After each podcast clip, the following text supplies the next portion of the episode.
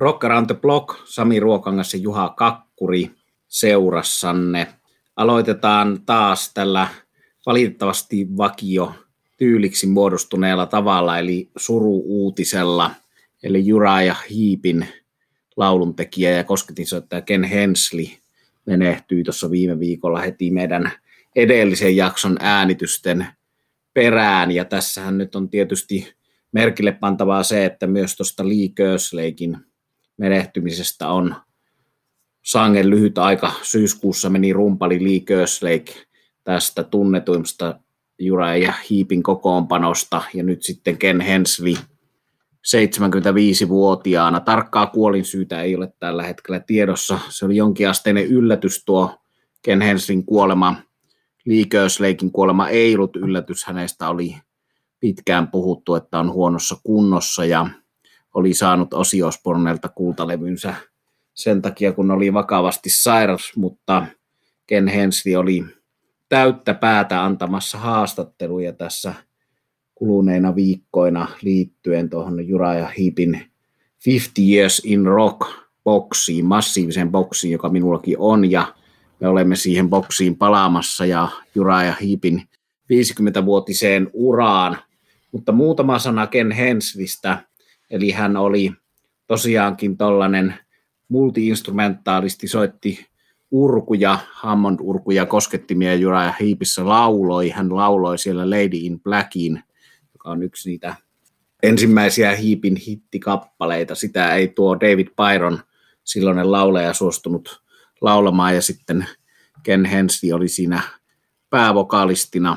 Koskettimien lisäksi Ken Hensley soitti kitaraa ja slide-kitaraa varsin keskeisessäkin roolissa monessa Hiipin kappaleessa ja sävelsi sitten paitsi tuon Lady in Blackin, niin Easy Livingin ja July Morningin ja monet rakastetuimmat Jura ja Hiipin kappaleet. Ja sen verran tuosta upouudesta Jura Heap boxista 50 Years in Rock, että siinä on tehty sillä tavalla, että siinä on näiden perustajajäsenten ja sitten kuuluisampaan kokoonpanoon kuuluneiden jäsenten, eli Mick Boxin, Ken Henslin, Lee Kerslakein ja basisti Paul Newtonin valitsemat cd eli jokainen on valinnut omia suosikkiraitojaan, ja nyt kun tässä heti Ken Henslin kuoleman perään kuuntelin cd joka on nimeltään Ken Hensley's Choices, eli hänen itsensä valitsemia Uriah Heepin kappaleita, 14 kappaletta, jotka hän on kaikki itse tehnyt. Hän ei ole valinnut muiden bändin jäsenten tekemiä biisejä. Niin tässä tuli mieleen se, että kuinka melodinen biisintekijä Ken Hensley oli. Tuli mieleen tätä kuunnellessa jopa tuollainen joku Randy Newman ja Elton John, eli tuossa korostuu tuollainen koskettimien melodisuus ja laulumelodioiden kauneus ja tarttuvuus, eli ei suinkaan sellaista raskasta heviä, vaan tässä on Ken Hensley selvästi halunnut omasta tyylistään korostaa tuommoista melodisempaa puolta, ja hän piti näistä esimerkiksi tuolla sitten näissä lauleja John Lawtonin aikaisista melodisemmista biiseistä, Free and Easy ja näistä Falling in Love ja Fallen Angel, joita sitten Mick Box ja muutama muu hiipin jäsen on jälkikäteen sanonut liiankin popiksi ja liian melodiseksi, mutta Ken Hensley oli oman linjansa takana ja tosiaan jännällä tavalla nousee esiin tässä, kun hän on itse valinnut näytteitä, vaan näitä melodisia biisejä 14 kappaleen CD verran. No Ken Hensi oli sitten Uriah Hiipistä erottuaan, oli 10 vuotta Uriah Hiipissä vuodesta 69 vuoteen 79 ja sitten Hiipin jälkeen Blackfoot-bändissä sekin on mainitsemisen arvoinen hyvä vaihe. Siellä oli hyvää musiikkia, vaikka se vei perinteistä sateenrockista vähän eri linjoille ja sitten teki soololevyjä, jotka ovat tutustumisen arvoisia – kaikki. Minulle kävi sillä tavalla erikoisesti, että just tämän Hiipin boksin takia olin lukemassa Ken Henslin Oma elämä kertaa Blood on the Highway, juuri kirja kesken nyt, kun tämä kuolin uutinen tuli, eli harvoin on niin kuin henkilökohtaisesti joku artisti niin ajankohtaisena kuin tällä kertaa oli Ken Hensley.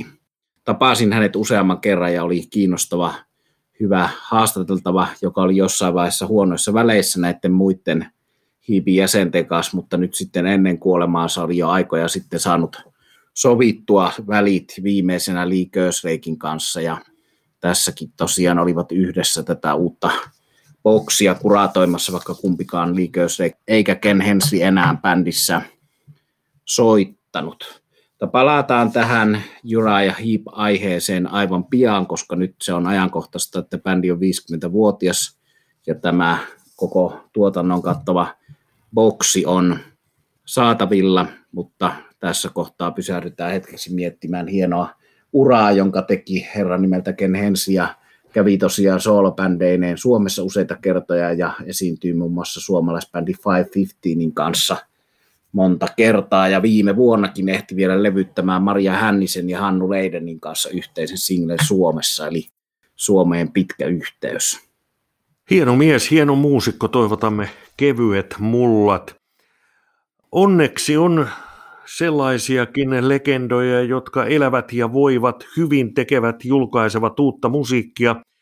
Yksi esimerkki tästä on Foo Fighters, jolta on aivan juuri hetki sitten julkaistu uusi biisi esimakua tulevalta albumilta. Kappale on nimeltään Shame ja albumi Medicine at Midnight. Se julkaistaan tuossa suurin piirtein kolmen kuukauden kuluttua juu, kolmen kuukauden pikainen matikka helmikuun, helmikuun viides päivä ja tuo sinkku Shame oli ainakin minulle hienoinen yllätys. Siellä oli jonkin verran tuollaisia eh, Red Hot Chili Peppers, mutta ehkä vielä enemmän vähän sellaisia Prince-vaikutteita, vähän funkimpaa meininkiä, ihan mielenkiintoinen biisi ja ehkä tässä on sitten jotain uutta laajemminkin tulossa tuolla uudella albumilla.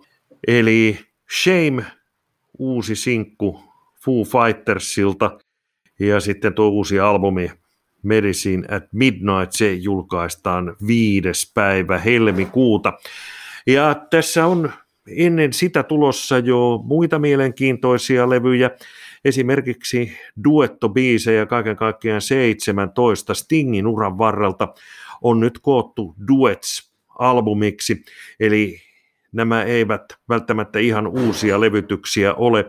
Mukana on esimerkiksi Charles Aznavour, muutama vuosi sitten edesmennyt herrasmies, ja näitä duettokumppaneita, joita tuolla Sting Duets-albumilla on mukana, ovat muun muassa, en nyt luette kaikkia, mutta muutama, ja luettelen siksi, että tästä selviäisi sitten tuo, kuinka laajalla skaalalla – duettoja, tai sanotaan kuinka niin kuin kirjavan artistikatraan kanssa Sting on yhteisesityksiä tehnyt. Mukana ovat muun muassa Melody Cardo, Eric Clapton, Craig David, Mary J. Blige, Shaggy, Annie Lennox, äsken mainitsemani Charles Aznavour, Herbie Hancock, Julio Iglesias ja Sam Moore. CD ilmestyy 27. päivä tätä kuluvaa marraskuuta ja tuplavinyyli julkaistaan sitten vajaata kuukautta myöhemmin, eli joulukuun 18. Ja sitten nostan myös tulevan John Fogerty-albumin. Nimi hymyilyttää monia.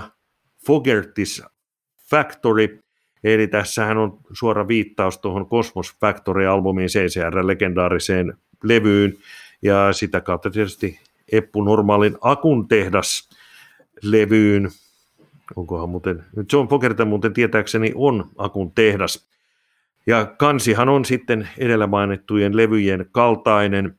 Musiikki tuolla tulevalla levyllä on sitten CCRn ja Fogertin biisejä, joita tässä niin sanotun lockdownin eli koronan aikana on äänitetty.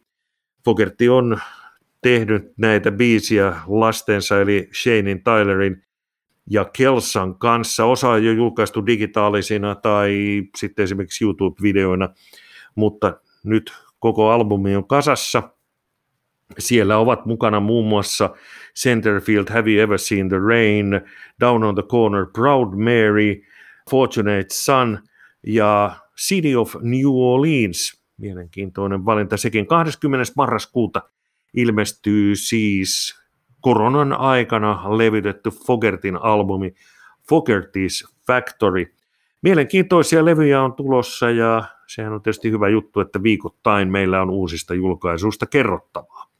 Niitä riittää tosiaankin, näin on ja jos ei jollakin ole vielä riittävästi tuommoisia paljon hyllytilaa vieviä proke bokseja, eli progressiivista rockia sisältäviä isoja laatikoita, niin viitta hulmuten Rick Wakeman on julkaisemassa vuoden 1999 levystään Return to the Center of the Earth erilaisia deluxe-bokseja ja versioita tuossa alkuvuodesta, jotka on tällä hetkellä kalliilla ja vähemmän kalliilla hinnoilla ennakkotilattavissa. Eli yksi näistä paljon kriitikoilta jopa arvostustakin saaneista Wakemanin teoksista tämä Return to the Center of the Earth ja mielenkiintoisia levyjä tietysti Rick Wakeman tehnyt paljon sekä omalla nimellä että Jessin jäsenenä. Semmoinen boksi. No sitten on näistä nuoremmista bändeistä, eli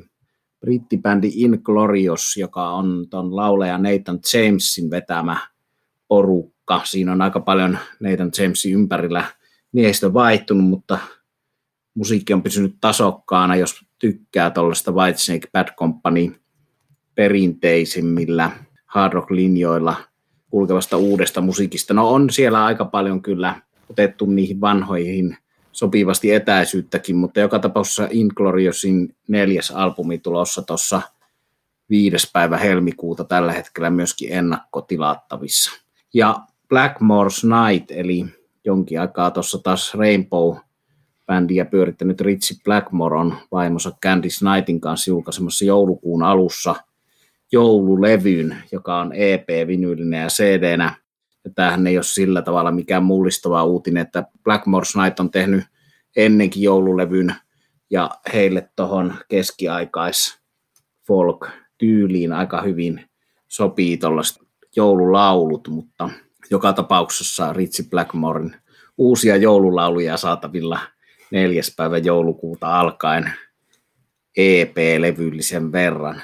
Ja pieni silmäys sitten muutamaan levyyn, jotka on jo ilmestynyt Eli viime viikolla tuli Whitesnakeilta toinen osa tästä kokoelmatrilogiasta, josta on puhuttu, eli Love Songs, eli rakkauslauluja. No siinä sanoo kansitekstissä David Coverdale, että kaikki biisit ovat rakkauslauluja, mutta tässä on nyt sitten hänen näkemyksellään valittu rakkausbiisejä, josta suuri osa on tietysti palladeja, mutta nämä ovat näitä trailereita, tiisereitä kuudesta isosta boksista, joita tulee näistä levyistä uudestaan miksattuna ja masteroituna, ja miksi tähän nyt kannattaa minkäänlaista huomiota kiinnittää tähän Love Songs-kokoelmaan, niin on se, että siellä on kolme ennen julkaisematonta biisiä, aivan hyviä biisejä, ja myöskin tosiaan noi tutummat biisit on uudestaan masteroitu, ja siellä on osittain jopa uusia soittajia lisätty päälle niihin vanhoihin, mikä on tietysti kauhistus ja pyhän hävästys osalle meistä, mutta se on ollut Vaitsenkillä tapana jo aiemminkin, että sinne on kitaraa ja koskettiin soittimia lisätty. No sitten tuossa ilmestyi syyskuun lopussa tämä mun ruotsalaissuosikki Night Flight Orchestra, eli melodista kasaria tekevä bändi, niin julkaisi aikaisemmin tänä vuonna tuon Aeromantic kokonaisen albumin, joka on vahva kisaaja tämän vuoden parhaisiin albumeihin, niin julkaisi 25.9 yksittäisen sinkun Impossible-biisin, joka ei ole tällä albumilla.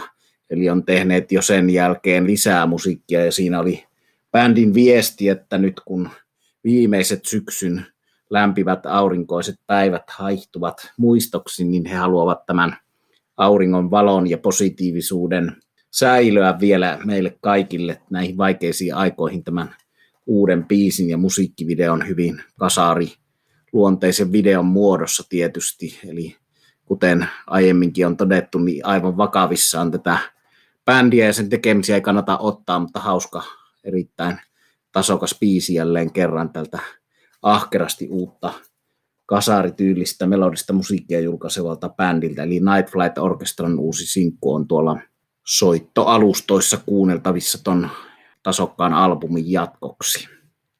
Tuli tuossa mieleeni, että siinähän olisi muuten mahtava tapa viettää joulujuhlia.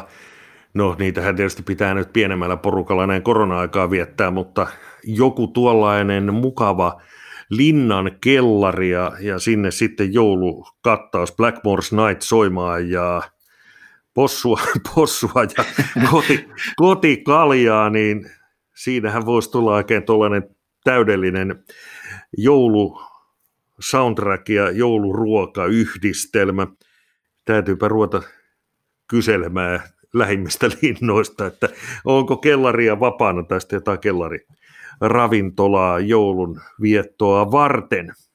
Joo, ja sitten sinne se Dilanin joululevy soimaan, tota, koska silläkin, silläkin on tietysti sitten tuolla Blackmore's Nightillakin semmoinen yhteys Dilaniin, että ne on levyttänyt tuon Timeste ja Changein biisin, eli voitaisiin kuunnella sekä Dilanin että Blackmore's Nightin joululevyjä, mutta ennen kuin mä annan Juhan kertoa enemmän, mitä hän on kuunnellut nyt, niin mä sanon semmoisen asian, mikä mun mieleni sopukoista putkahti yhtäkkiä tähän yhtään valmistelematta, että Ken Henslissähän on tietysti tämä meidän joka jaksoon väistämättä kuuluva Rolling Stones-yhteys.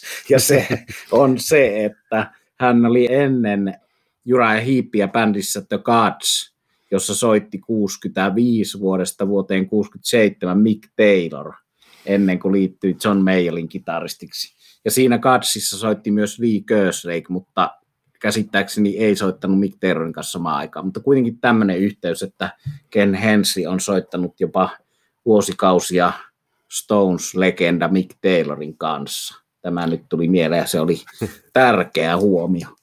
Ja nyt kun otit puheeksi, niin tuo alussa mainitsemani Stingin Duets levyn vinyyliversio ilmestyy siis joulukuun 18. ja sehän on Keith Richardsin syntymäpäivä, joten näin me saimme tukevasti ankkuroitua tämänkin jakson sitten Rolling Stonesiin. Mutta mennään sitten käymään näitä levyjä läpi, joita olemme viime aikoina kuunnelleet. Olen edelleen massiivisesti kuunnellut tuota Bruce Springsteenin uutukaista, jota pari viikkoa sitten kehon. Ja kuulostaa edelleen hyvältä. En lähde nyt vetämään toista kierrosta siitä levystä, koska olen muutakin kuunnellut. Ja vaikka tässä esimerkiksi tänään on tullut kuunneltua tuota uutta Foo Fightersia, digitaalista julkaisua, niin olen kyllä viime aikoina palannut sitten sinne rock'n'rollin alkuajoille ja kuunnellut ihan näitä vinyylisinkkuja, varsinkin 50-luvulta, ja Sun Records painotteisesti. Olen tässä viimeisen parin kuukauden aikana saanut kerättyä semmoisen kohtuullisen nipun noita Sanin vanhoja julkaisuja, ja tietysti ne ovat jo itsessään niin kuin historiallisia esineitä, Sun Recordsilla on hieno etiketti, mutta sekä nämä Sanin että sitten muiden tämän aikakauden levyyhtiöiden sinkut, niin nehän ovat todella mahtavia. Ja niitä kuunnellessa, vaikka esimerkiksi ihan vanhimmissa saneissa on sellainen suhina, joka johtuu kaiverruksesta ja oikeastaan siitä, että niitä pitäisi tuollaista seiska kaseja varten tarkoitetulla neulalla kuunnella eikä nykyaikaisella älppäri neulalla, niin joka tapauksessa vaikka näissä nyt on suhinoita ja jonkin verran rätinöitäkin, niin mieleen tulee kyllä se, että näin nämä on tarkoitettu kuunneltaviksi. Tällä lailla ne on aikanaan näissä legendaarisissa Jessin ja Sanin ja muissa vastaavissa studioissa äänitetty ja esimerkiksi vanhoja Elvis-sinkkuja kuunnellessa, niin kiinnittää huomiota basisti Bill Blackin työskentelyyn ja miettii, että kyllä se parhaiten näillä vanhoilla sinkuilla soi. Ja se, mikä tietysti on hienoa, että kun näissä on paljon kekseliäisyyttä Chuck Berry levyttäessä soolon aikana kitaraa vahvistinta tai kaiutinta, kun sitä nyt sitten tässä kutsutaan kitaraskobe, niin soloaikana sitä pari ukkoa kantoi lähemmäs mikrofonia ja solon päätyttyä taas takaisin. Eli hyvin tuollaista kekseliästä touhua ja omalla laillaan nerokasta, kun ei tiettyjä asioita varten vielä tekniikkaa ollut, niin sitten vähän pähkäiltiin ja keksittiin itse hyviä juttuja. Hienosti soivat vanhat biisit ja aivan loistavia levytyksiä löytyy tuolta 50-luvulta ja tietysti sitten vielä, kun viittasin siihen, että kun niitä nimenomaan kuuntelee originaali painoksina ja miettii sitä, että nämä ovat silloin joskus aikanaan 50-luvulla tulleet myyntiin ja joku, jota nyt juuri sillä hetkellä satun kuuntelemaan, vaikka Blue Suede Shoes, niin se on voinut tulla ensimmäisenä myyntiin vaikka jossain memphisiläisessä levykaupassa ja enpä sitten tiedä kuka sen sieltä aikanaan on ostanut, joku kuitenkin. Ja silloin miettii myös sellaista asiaa, että nämä ovat oikeastaan niitä originaalilevyjä ja sitten kun on tehty uudelleenjulkaisuja ja aikanaan cd niin ne ovat kuitenkin ikään kuin kopioita, eli alkuperäisiä taideteoksia. Ja tietysti sitten näin esimerkiksi suoratoistopalveluiden aikana, kun pistetään joku soittolista soimaan ja heittäydytään sohvalle tai hypätään autorattiin ja lähdetään ajelemaan ja sieltä sitä musaa sitten tulee. Ensin vaikka se oma lista ja sen jälkeen kaikenlaisia esimerkiksi Spotifyn suosituksia, niin singleen kanssahan on mukava se, että kun biisi kerrallaan mennään, EPllä saattaa tietysti olla esimerkiksi kaksi biisiä per puoli, mutta aika rivakkaan tahtiin saa aina olla levyä vaihtamassa tai kääntämässä, kun ottaa vielä huomioon, että tuolloin ne biisit olivat sitä alta kolmea minuuttia, aika monet siellä kahden minuutin tuntumassa. Hauskaa puuhaa esimerkiksi perjantai-illaksi pitää sinkkuilta.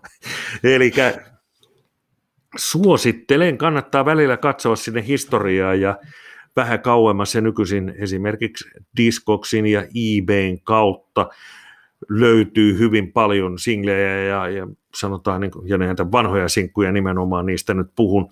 Ja tietysti siellä on jotain kalliimpia tapauksia, mutta esimerkiksi jotain Jerry Lee Lewisin hittejä, of the Shaking Going On ja tällaista, niin saa jollain parilla kympillä, eli ihan hyvä hinta sinänsä, ei ollenkaan liian kallista puuhaa.